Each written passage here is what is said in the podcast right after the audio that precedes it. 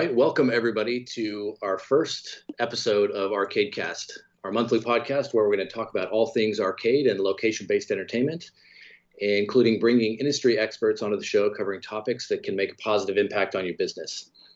If you're watching on YouTube, make sure to subscribe to our channel, and you can also listen to this as a podcast, whatever platform you listen to your podcasts on. So the topics today, uh, first of all, I would like to welcome our guest, Maggie McCartney, who is the Corporate Director of Marketing and Branding for Scene 75. Um, she'll be talking about winning the Brass Ring Award for the top FEC of the world. Welcome, Maggie. Hi, thank you guys so much for having me on. Yeah, thanks. Absolutely. Um, along with Maggie, I would like to introduce our co-hosts, uh, Colby Colquitt and Allison Timberlake, who are members of the LAI Games marketing team. Say hi, guys. Hello, everyone. Hi, everybody. Outside of talking with Maggie today, we're going to be talking about uh, an industry poll that we ran over the last few weeks. Hopefully, you got a chance to see it. A lot of people weighed in. We're going to be talking about the impact that Omicron has had on uh, operations for businesses around the world. We're going to be covering some upcoming trade shows and um, some information around that. Some of the events have moved, and um, Amusement Expo is the next big show on the lineup, which we've got some information about. We are then going to be covering some top tips for operating Angry Birds Coin Crash, one of our most recent successful games that is performing well for operators, and we're going to tell you how to get even more out of that game. So without further ado, um, let's kick off our discussion with Maggie. Um, Maggie, maybe you can start by telling us the answer to the big question. Um, how did you how did you do it? how did you win the top FEC of the World Award? what what makes Scene 75 special, and especially what what uh, why do you think the Columbus location was selected for the award? Yeah, for sure. Well, again, thank you guys so much for having us on here. Um, congratulations to starting your podcast. It's so exciting. Um, to be honest with you, we've been asking ourselves the same question. I know it's it's it's one of those things that when you win something that's that incredible and that prestigious, I mean, it's so humbling. And we look at ourselves, you know, the other two FECs that were up for nomination were Andretti's in Orlando and Wild Island Coconut Bowl, and they are both phenomenal FECs. So, you know, for us, we feel incredibly humbled. You know, we're at the same time as just everybody else. We're just figuring things out as we go along the way. Um, and so, you know, we've picked up some things along the way that we've learned. We're certainly learning new things every year. Um, but we are just so humbled to even get this award. And it's actually the second time that we have won it. In 2016, um, oh, wow. our Cincinnati location won it as well. Yeah. So, you know, we're happy that people love the product and we're so excited uh, to win the award. But yeah, for Columbus specifically, I mean, that uh, just on the surface of, of why I think that it got the the recognition that it did um, was uh, it, when you walk into that building, any person, I guarantee you walk into it and you will be blown away. It is an absolutely beautiful venue, both just in the visual experience as well as the entertainment offering experience. Um, we built it in a an anchor of a mall, which was our, our first location. I mean, with this one, we really changed the model across the board, shifting kind of from traditionally um, an indoor FEC is what a lot of our other facilities are. To this one, we really wanted to take it and say, how can we make this a little bit more of an indoor amusement park? Um, so we started looking at bigger games, bigger thrills. You know, what are those things that, similar to go karts, really make people you know it's it creates lasting lifetime experiences and a lot of those first so let's get on our first roller coaster. Let's get on our first drop tower. So um, stuff like that. And the facility is 220000 square feet. Um, it's two stories uh, yeah, which was uh, an incredible, uh, exciting uh, venture, but also a challenge at the same time. I mean, it was uh, just a whole new experience figuring out how we were going to do this. Um, and we uh, there's a, a place in the facility where our two-story drop tower cuts right in between the second floor. So I mean, when you're walking in there, there it's just the the kinetic energy from everything moving around you and, and all these things, and you can see down into the second floor. I mean, it's so wild. Um, and so do you incredible. see people as you're walking through the venue? Do you see people just like dropping out of nowhere if you're on the first floor? Is that how, that's what I visualize? Yes. if you're on the second floor, um, first off, there's go karts right next to you, so the the cut in the floor lines up directly with the go kart track. So people will be zooming by, and they can look over oh, and wow. be face to face, eye level with someone that's being raised up on the drop tower and getting ready to drop down.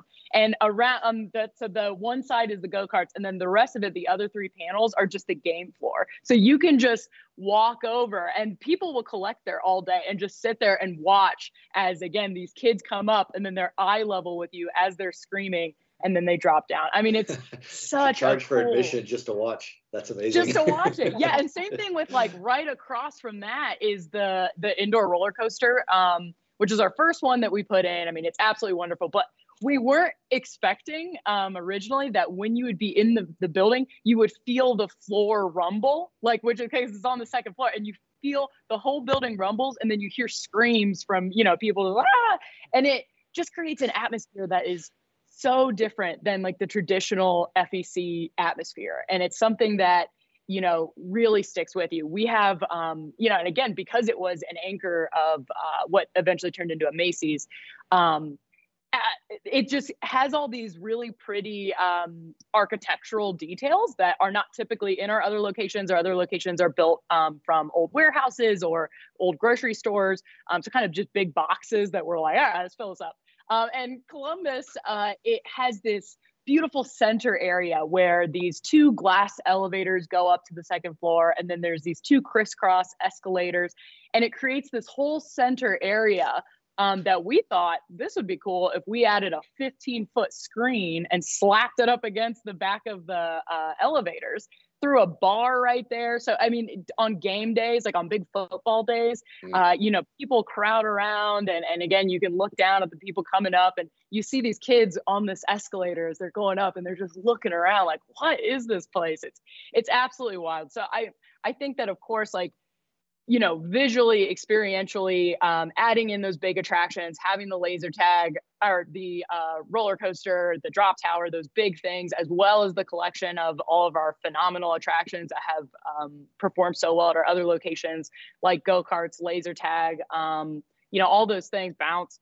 Uh, that's really like at the surface level what makes it so special. But I mean, I think a, a bigger key portion of it, and when they go to select these um, winners for IAAPA uh, I think a lot of it comes down to like what we believe in and live for as a brand. Um, and we really strongly believe that it's it's not just you know what we do is is entertain people right but we also believe wholeheartedly that we are here to serve um, and that that value that mission statement you know all these things that that are alive in our core values and and what we live by and how we train our team is really what sets us apart that we feel from other facilities or at least drives us in in what why we're doing what we're doing. Um, and we do a lot of that stuff from our community programs that we do throughout the year um, we have multiple free events like our, our indoor free trick or treat event where the, the kids can kind of come in and just trick or treat for free. We do two days every year of a, a special needs programming day where anyone with special needs can come in for free and enjoy the facility. Um, we do the same thing. We just started a partnership with Big Brothers Big Sisters. Uh, where once a month you can come in with your big or you can come in with your little if you're a big and um, they can come in and enjoy the place for free um, and it's just this idea that you know we're not just setting up shop in in a city that we go in. We're really looking to become a part of that community and and improve to it and add to it um, and do what we can to you know improve the lives of the the families and the kids that are there.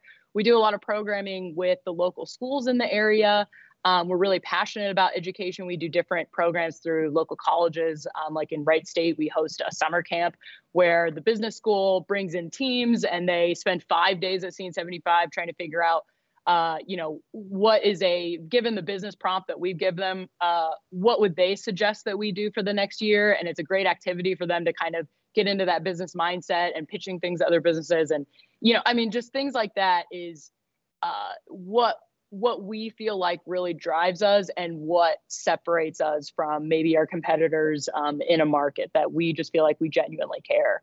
Um, but yeah, again, we're just so so yeah. happy to even be in. Want me, to like? I want to move there now. oh, where, where can we see this place? I can't wait to go visit the location. Awesome. Sounds amazing. Yeah. yes, that's right. Columbus. Yep.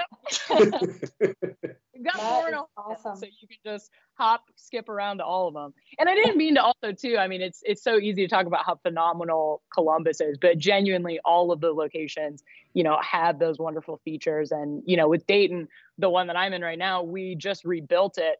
Um, it was hit by tornadoes in May of 2019, um, which was while we were building out Columbus.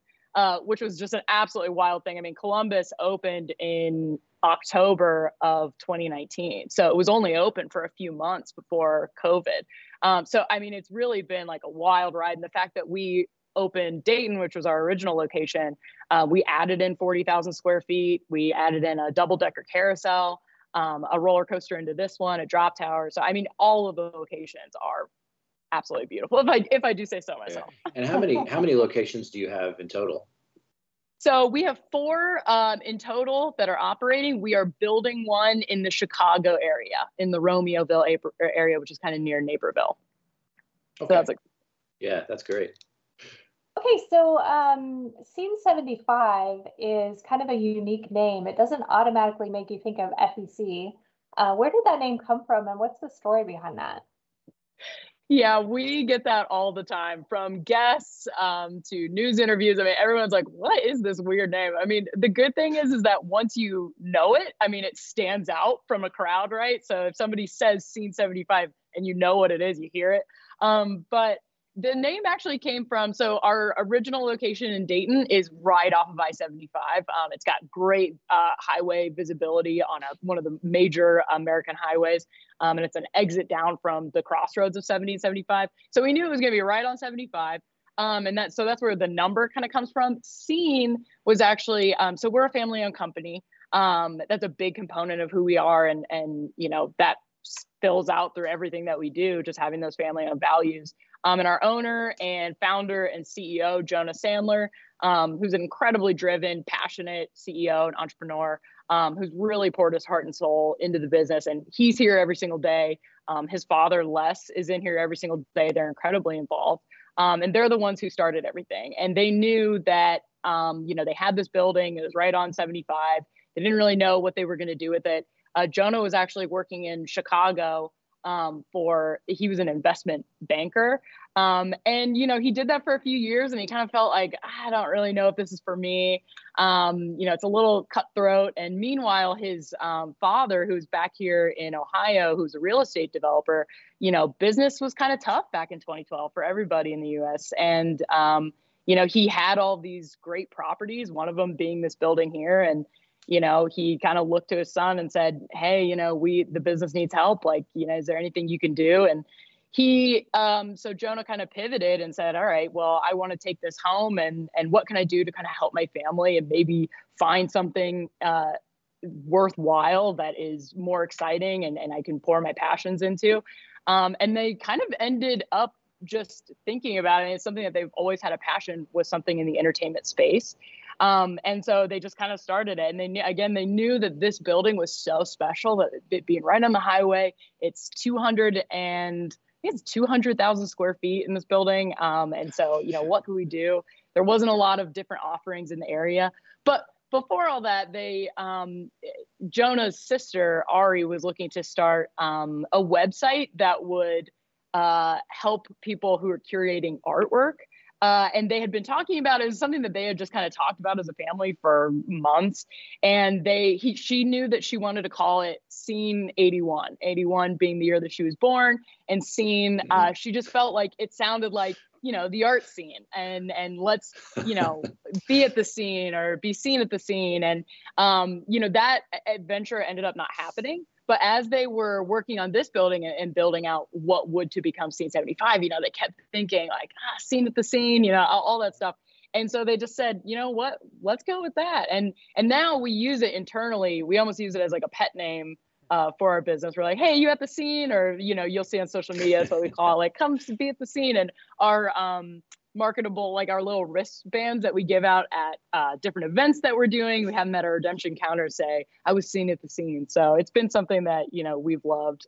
Still a weird name but you know we awesome. it's who you are. Nice i love it.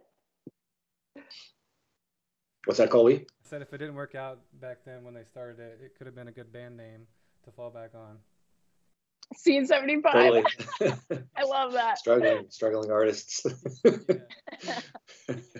yeah, at one point at our first location that we were oh. opening in Milford, it's off of I think 275. And there was a small moment in time where we said, should we name the second location scene 275? And like, thank God we didn't do that. That would have been a logistic thing. Thankfully, we had the common sense to be like, nope, let's stick it brand name all the way. So that's good. That's a can of worms because then you have to follow the trend. And if you open another location, you've got to rename that. And yeah, oh, just, that's a good choice things in bulk i really start that's the only benefit of you know you you know you can buy something for the whole site imagine if we were you know uh, only a small quantity here here and here like yeah it would have been a nightmare the website yeah totally um, one of the things that has come up a, a, lot recently, we've seen a lot of conversations with what's going on with COVID, and uh, I think people are less patient, and I don't know, you know, the society's changed a lot. We've seen a lot of stuff on social media lately about locations dealing with customer complaints, and especially online, because I think there's a bad habit of people complaining about stuff online when they don't have to they don't have to answer to anybody they can say some terrible things and it doesn't have to be validated. And so you know that's something that I, think a lot of operators are struggling. I was just wondering how do you deal with customer complaints especially online? What's your what's your process or or protocol? Yeah, that is something that we, um, you know, thankfully we we generally across the board we've always had really great reviews that we've been really fortunate to do, and I, I some something that we uh, personally focus on is we pour a ton of time and energy um, and hours into responding to every single review and comment, regardless if it's positive or negative. Um, and on across all platforms. So again, it's something that's like every Monday, let's sit down, mm-hmm. let's go through all of them. Um, and I think for the positive people, you know, you really want them to know like, hey, this you because I think it, it takes honestly more energy for people to leave a positive review because they don't have that fuel of like being fired up. So I always Absolutely. want those positive reviews to know that like, hey, this made a difference. You know, we're a family-owned company, so thank you for taking this time. Um, and for the negative reviews, I think it's important to you know make every single person feel heard and feel validated. Um, and even if it's things that you don't either that you necessarily don't agree with or it's something that you can't help right? So i i think like with mask policies when it was you know this if the state requires a mask policy we have to follow it. Um, and i think that people have a tendency to take it out on the business. Um, and you know it's something that you can't do. It's something that every single business is struggling with. Uh, so all you can do is just you know say hey due to the state requirements you know this is what we're doing. And really our goal is to just keep everybody safe and, uh, you know, ultimately at the end of the day, you're not going to make everybody happy. Um, I think a good rule of thumb that I have had is to, you know, it's not worth going back and forth with people on a public space. So anything you can do to say, hey, here's our general manager, uh, like here's their direct email. Um, you can email them. A lot of times we in marketing will take the reviews and send it to the team either for the team to discuss if it's something that we think that you know could actually be improved or if it's something that you know we can't help and it's it's masks or you know something like that that they're just upset. Um, you know we will send it to the gm and say hey can you personally reach out to this guest and and let them know if there's anything we can do whether it's a hey we'll give you a voucher to come back later you know when this is maybe more convenient for your family or you know something along those lines. But i think it's really important to um, let those people be heard but you're never going to convince anyone over uh, over a comment or over a review. I think that other people start chiming in or or you know maybe somebody gets the wrong impression and and do what you can to make them feel heard. I even had someone um, the other day that was like you know hey you know so i noticed that there was like a few games down you know and that's and typically that's something that's not that never happens with us. You know, we have that's another thing that we pour a lot of time and energy into is making sure that almost 100% of our game floor is up all the time. It takes a ton of effort. It's part of the reason that we're closed on Monday and Tuesday. Um, and you know, with the global shipping delays that are that everyone yeah. across the world is experiencing, you know, we're not able to keep that quite at, at 100%. So um, you know, someone had mentioned it, and I originally like my first gut reaction is to say, hey, you know, I, I hear what you're saying and, and, you know, we're doing everything, but you know, I want you to know that this is not, you know, the typical standard. And because of this global problem that we can't help, you know, it, we're doing our best, but, you know, you are going to see a few games down.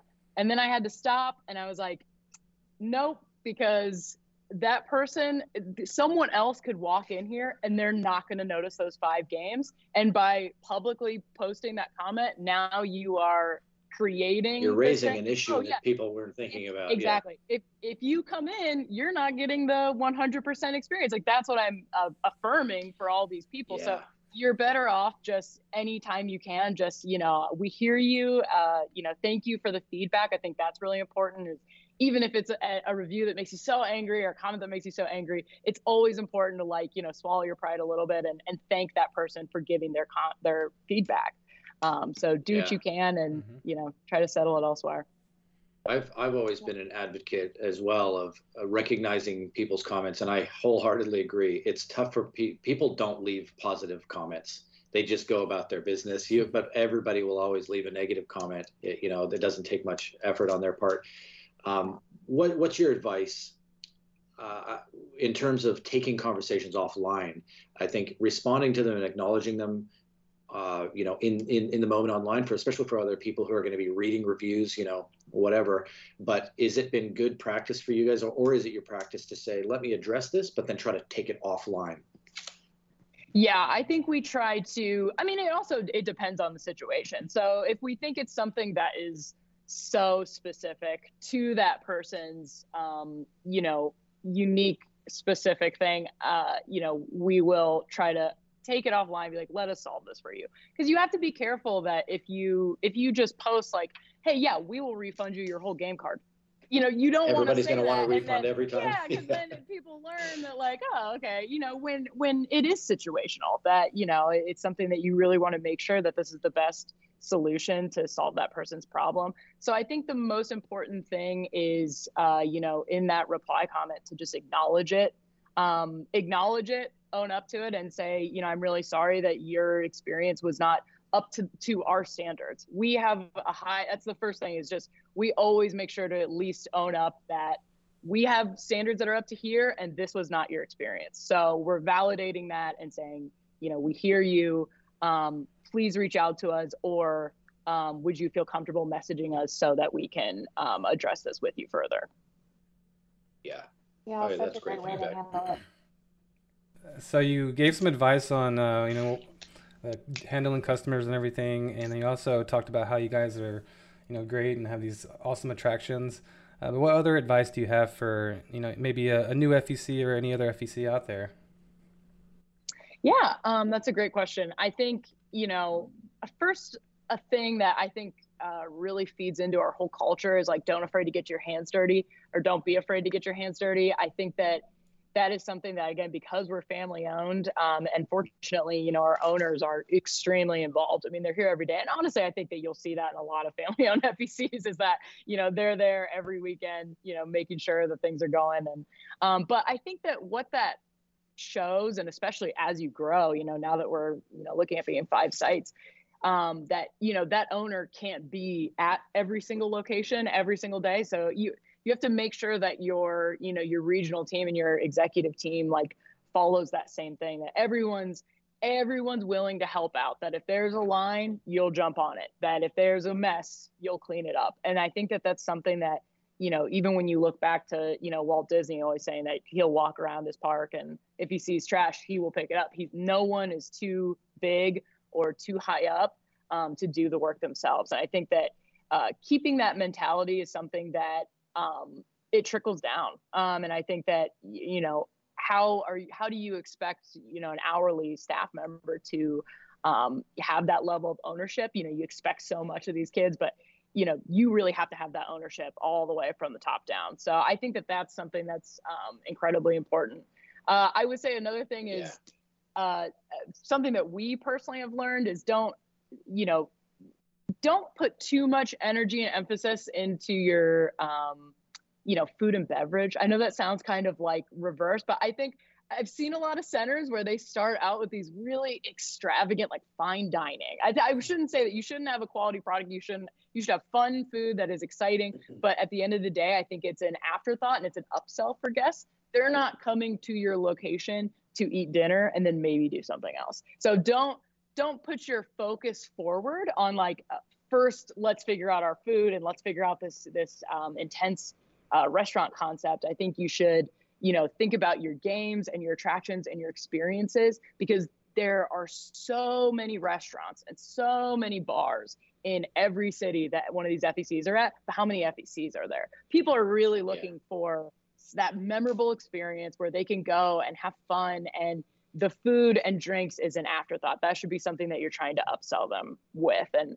um, I don't think that we've fully put our finger on the perfect F&B model, but um, for sure for us, I mean, it's we have bars at every single location. We think it's important to create an experience that um, obviously a family is going to like, but also like you know, not just the kids are going to like. You want it to make it so that um, adults are comfortable in that space. They're not like, oh gosh, let's get out of here. You know, this is this is for kids. Yeah. I don't want to be here as added to my stress. You want it to be somewhere where truly both adults and kids walk out of here feeling the same amount of enjoyment that they both enjoyed the day and they had something memorable to take away from it. Um, and that's not just that's a that's you, a really interesting one actually. The food and beverage thing. If if I can ask a question, it's like a, a side question for that. Uh, something that that we've I've heard a lot over time um, from operators. You know, the the decision to add food and beverage to their venue if they don't have it already.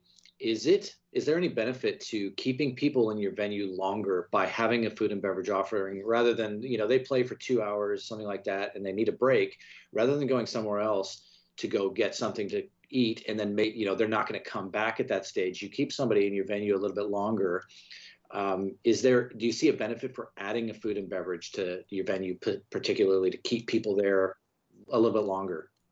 Oh absolutely. I and and when i say you know don't be food and beverage first i think that food and beverage is is absolutely necessary. I think you're right. Um, and when you look at at least the trends that we've watched um, from our facilities for the last 10 years is that people will only spend a certain amount of, of money on um, attractions and games. Um, and, you know, it's uh, for us across the board from the sites that have less games and attractions, it's the same to the, the sites that have, um, you know, more. So the more things you throw into a building, it doesn't necessarily mean that each guest is going to spend more. Because I think that people all kind of come to the table with an idea of what they want to spend on that fun and they're only going to do that fun for so long. Um, for us, the benefit of adding those additional attractions and adding as much in as possible is um, that it it hopefully creates a repeat experience that someone can come back again and maybe do the other things that they didn't get a chance to do. Um, so where you need to look at like, okay, where can I get that extra dollar is from something that's different. Um, and a great way to do that is through food and beverage. And, and just like you said, that um, not only does it get that extra spend, but then it also creates more time spent in the building that people will be like, oh, okay. Or, you know, even too, I mean, it, it also goes into that um, what's going to be a good experience for every single person in the family. And grandma may not want to, you know, be walking around the whole time. She may not yeah. just because there's a table, you know, in the arcade. She doesn't want to do the big drop. yeah, no. I mean, some grandmas, some grandmas do. They're the first ones there, but um, you know, I think that having that that dining experience, uh, you know, really adds value to uh, you know some of those guests that you know uh, need a break and need a breather and and want their kids to still be able to run around and have fun, but you know they need to recharge their batteries. And you know, yeah. if you get them there, you know, stay longer. So. Yeah, that's a great tip, and I, I just I wanted to ask that question, but please uh, share some more tips. I think for us, like I like we've really found we've started adding in. Um, so we traditionally have a restaurant model. Um, at some of our locations, it's a full sit down dining experience. Um, at some of our locations, we've tried out a food truck concept um, where we literally we purchased FedEx trucks, which uh, in the future we would probably create that we would fabricate them. We would, but we literally purchased two trucks, sliced them in half, slapped them up against the wall and built a kitchen behind it. Um, and wow. so we were just trying to figure out what's a way that we could turn this into a quick service that maybe the full sit down dining experience wasn't quite it. Um, it takes a while to get people in and out. Um, so what's something that's kind of in between? Um, and then now in our Chicago location, we're trying something that's a little bit more quick service, um, you know, where instead of having three different registers, you go up, you grab your food, and then you you go to exit and then you pay for your food altogether. Um, and then in addition to those kind of bigger restaurant models, we have snack bars um, where we serve pretzels and ices, which ices are great. Um, and uh, you know those quick, even quicker snacks. And what we've started adding is actually a third. Um, well, we also have the bar, you know, as well. We have multiple bars at each location, but um, we've added in a pretzel cart, which is just a quick you know, all it is is it's a pretzel warmer. We we uh, cook the pretzels somewhere else, and then we bring them there where they can keep warm. Um, there's a cheese dispenser, and that has done super well for us. That I mean, people, it's just something about that. Like you're just trying to convince them in that in that quick moment. They're like, "Oh, that pretzel smells good. Let me just quickly oh, yeah. just grab this, and then I'm out." That's you know, a fantastic like that. idea. That'll get yeah. me. That'll be my weakness. Oh yeah. Oh yeah. Who doesn't love a delicious. big I eat way pretzel? too many of them. yeah. I think that's a phenomenal idea, actually, and I hadn't even considered that. Uh, hopefully, a lot of other operators can get some inspiration from that too, because you don't need to to go and, and make a big meal experience. You know, even sitting down and eating a burger is is a lot more work than say, yeah, grabbing a, a pretzel or some snack snack bar concept. I think that's phenomenal.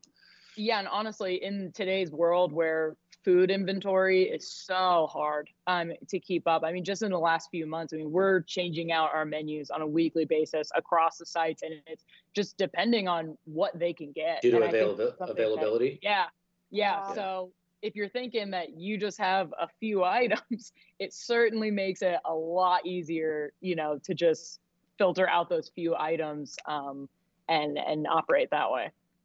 Yeah, oh, absolutely. Oh, those those are fantastic tips. I think especially the, the food and beverage uh, topic. I think it, that's there's a lot of eye openers there for me.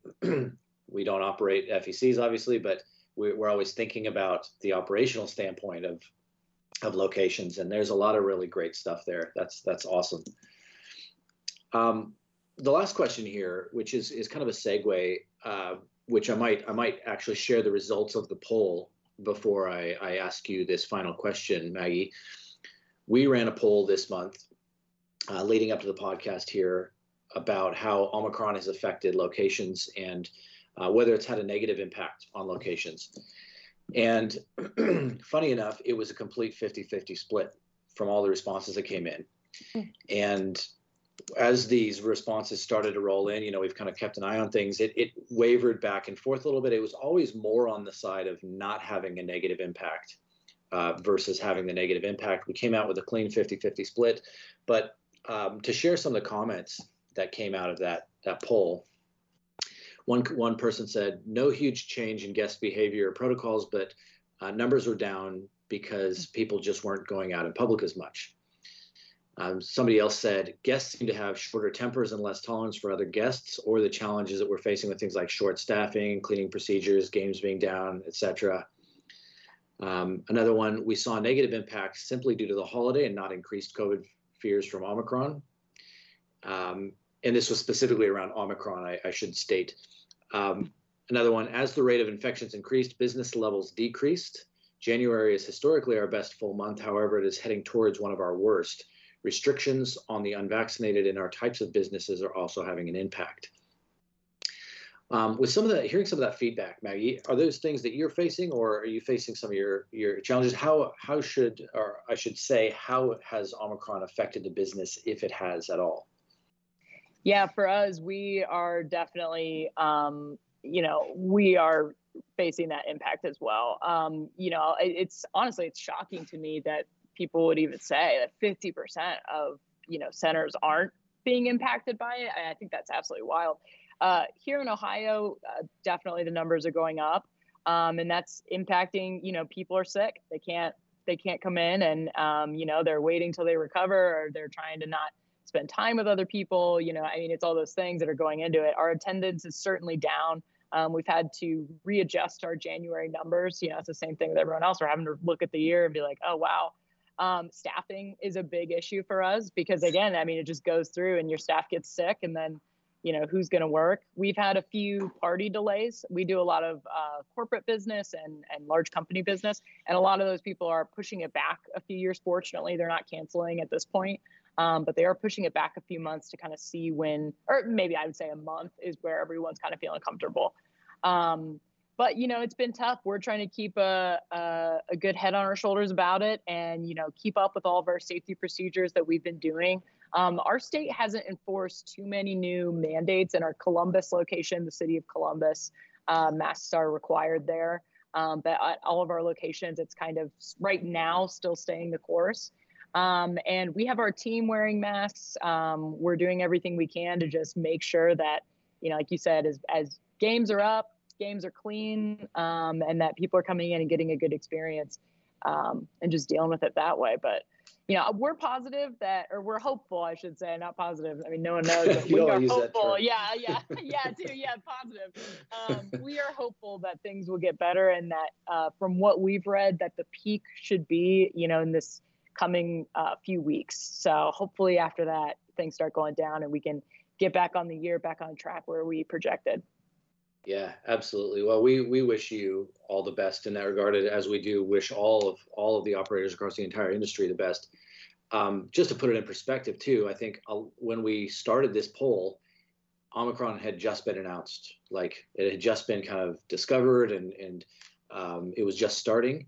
And so I think a lot of the responses that came in early on were probably no impact, and we haven't had as many responses as the month has gone on um, for whatever reason. But this is also a, a, worldwide poll, and everybody's dealing with things differently. And this is not just U.S. centric. Um, I'm I'm actually located in Australia, and a lot of the businesses around here, even though Omicron is is fairly rampant everywhere, um, the businesses here seem to be pushing forward and just dealing with things. You know, rather than I guess the the government hasn't. Uh, put in types of restrictions as in other areas. So it's different everywhere.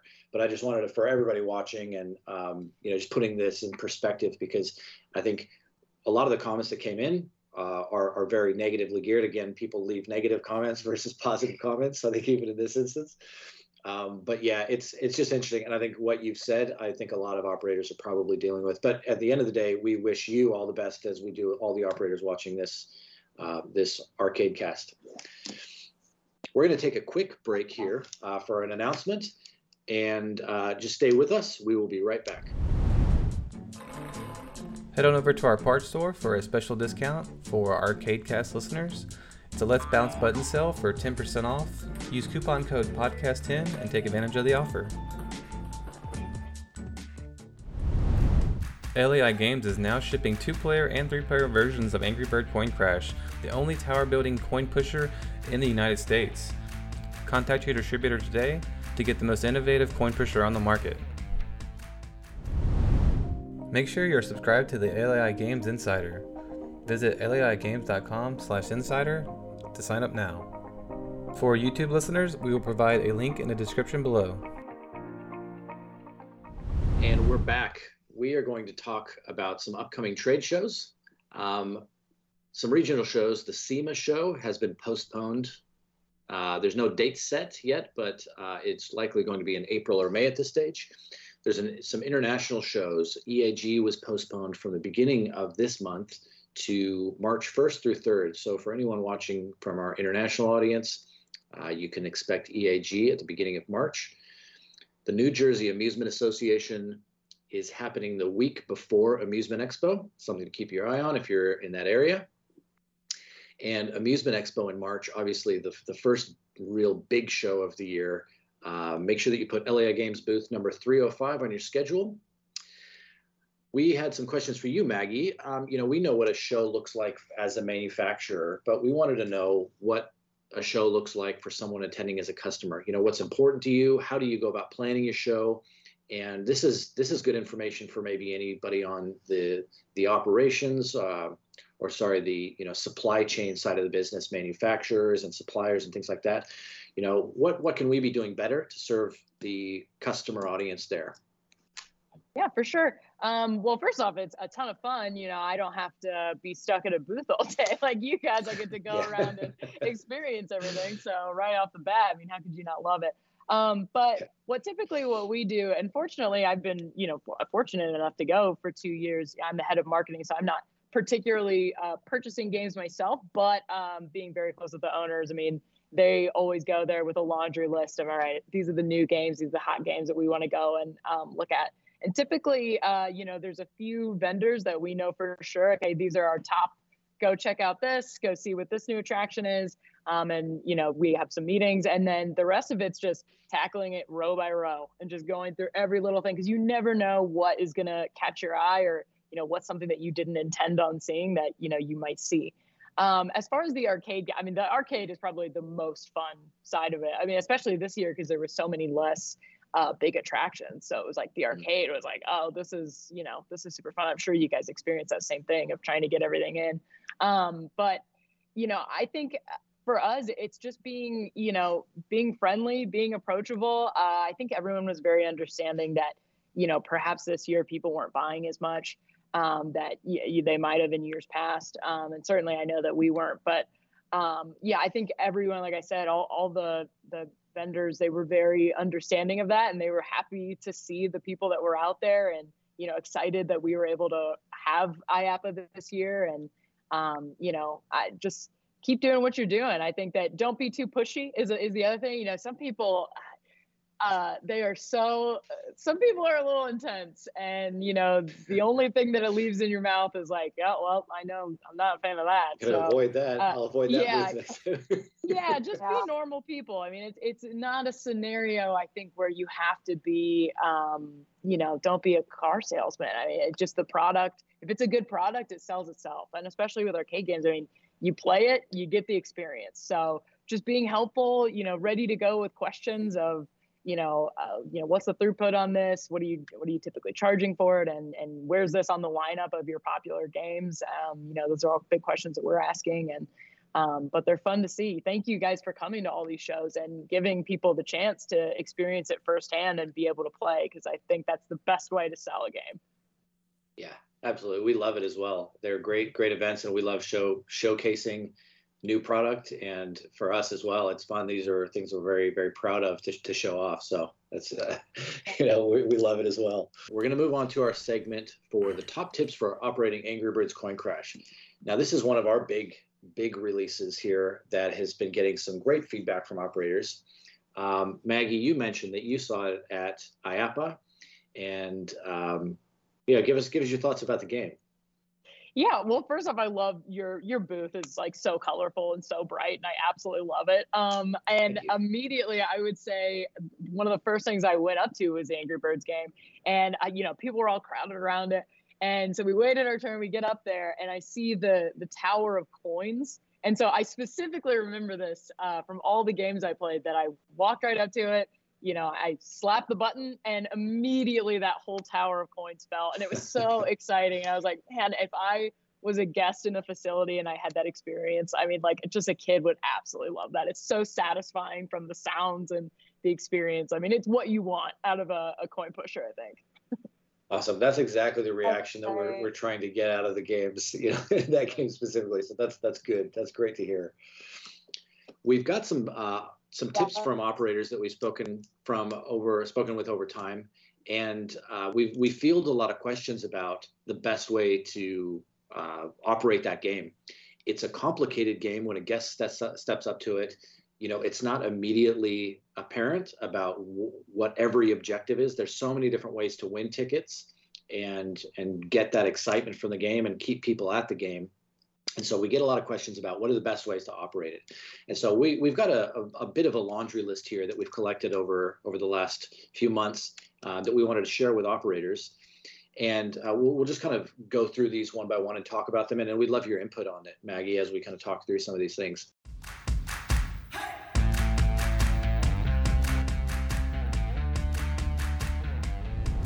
Here are the top five tips for operating Angry Birds Coin Crash. Number one, tweak the payout for your location. Test with a game card until you find the sweet spot of giving people value and hitting your payout target. Number two, add a higher perceived value and increase play by lowering the amount of super bonus tickets and increasing the number of coins per credit. You can also utilize the incremental coins per credit capability. Number three, Having stools at the game also works well for many locations. If you notice mom and dad using them to rest on while watching their kids play, think about providing extra seating in key spots. Number four, keep towers on the playfield. The coin towers are what makes Angry Birds Coin Crash so attractive. At a minimum, start each day with them. Towers can be built on demand using the operator menu. Number five, do you have YouTube Star Arcade Matt's How to Play QR code stickers? Players just scan the QR code and watch Matt explain how to play the game. You can request stickers for your game at marketing at laigames.com. Is that something you've ever seen on any other games, Maggie? Is uh, how to play instructions with, you know, every game kind of has how to play kind of built into the instruction panel or somewhere on the game generally, but uh, QR code is like a, an external link on how to play a game. Have you ever seen that? No, definitely not by a manufacturer for sure. And honestly, it makes me want to immediately kind of steal that idea. I'm like, okay, where can I put that on some of our games that create problems? honestly, a suggestion is um, I, I would say like most people, first off, Virtual Rabbids is one of our most popular games. Like people absolutely love it.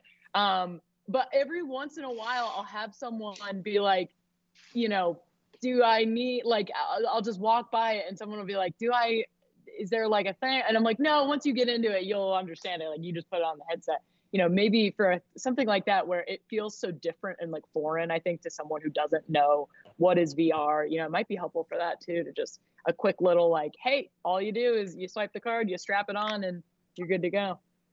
Yeah, yeah, great feedback. Yeah, and QR codes made a comeback from COVID, so everyone's used to using them. Before that, everyone would see QR code and they wouldn't even care. Just like uh, I'm not scanning that, but it's kind of taught everyone, you know, how how important they are and how much we can use them for. Oh yeah, we use them for everything. A, a good idea, I think, for other FECs is for um, hiring. Like we have it on anything that we push about now hiring or we're hiring. We have a QR code directly to the application, just to be like, hey, scan this and go.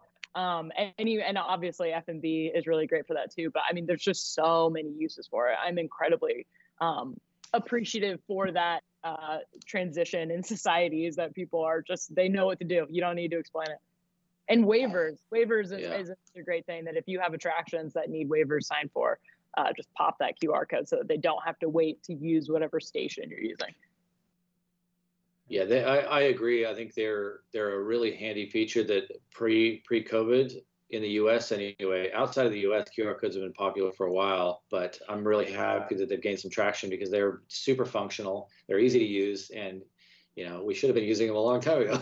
yeah. We just forced everyone to use them. Everyone was so stubborn that they didn't want to use them, and now we had to. No, definitely, definitely a benefit. All right. I would like to thank everyone for listening or watching our first ever podcast, Arcade Cast. And uh, we'd like to thank our special guest again, Maggie McCartney. Thank you for being on the show. Yeah. Oh my gosh. Thank you guys so much for having us and having me on here. You know, we're so excited to be a part of this. We're so excited for you guys to be starting this. And I think it's something that people will find so much value in. And especially in these times where people need, you know, some extra guidance and, and maybe some direction on how to solve these unique problems that everyone's coming into. So I think it's absolutely great. And, you know, thank you guys so much. Thank you. Yeah. Well, thank you. Thank you. Yeah. And and that's exactly right. We want to provide valuable feedback, and we would love to hear your feedback. Anyone who has any feedback here, uh, feedback, comments, questions, you can submit them at laigames.com/arcadecast, or if you're watching on YouTube, you can drop them in the comments below. Uh, we would love to hear any uh, requests for upcoming topics or poll questions that we can uh, we can integrate into the show. Next month's special guest is going to be Bob Cooney. He is the industry's foremost expert on location-based VR. Uh, I'm sure most people know him. he loves a microphone, so I think we can expect a lot of great feedback from Bob. Uh, but as we look forward towards Amusement Expo and the fifth anniversary of the Amusement Expo's VR Summit, uh, we're going to talk to Bob about VR. Uh, you can follow us on social media at laigames.com/social. Make sure that you're signed up to the LAI Games Insider at laigames.com/insider. And as always, uh, reminder, you can order parts 24 7, 365 at parts.laigames.com. So thank you again to everyone and signing off for LAI Games and Scene 75. Bye. Bye.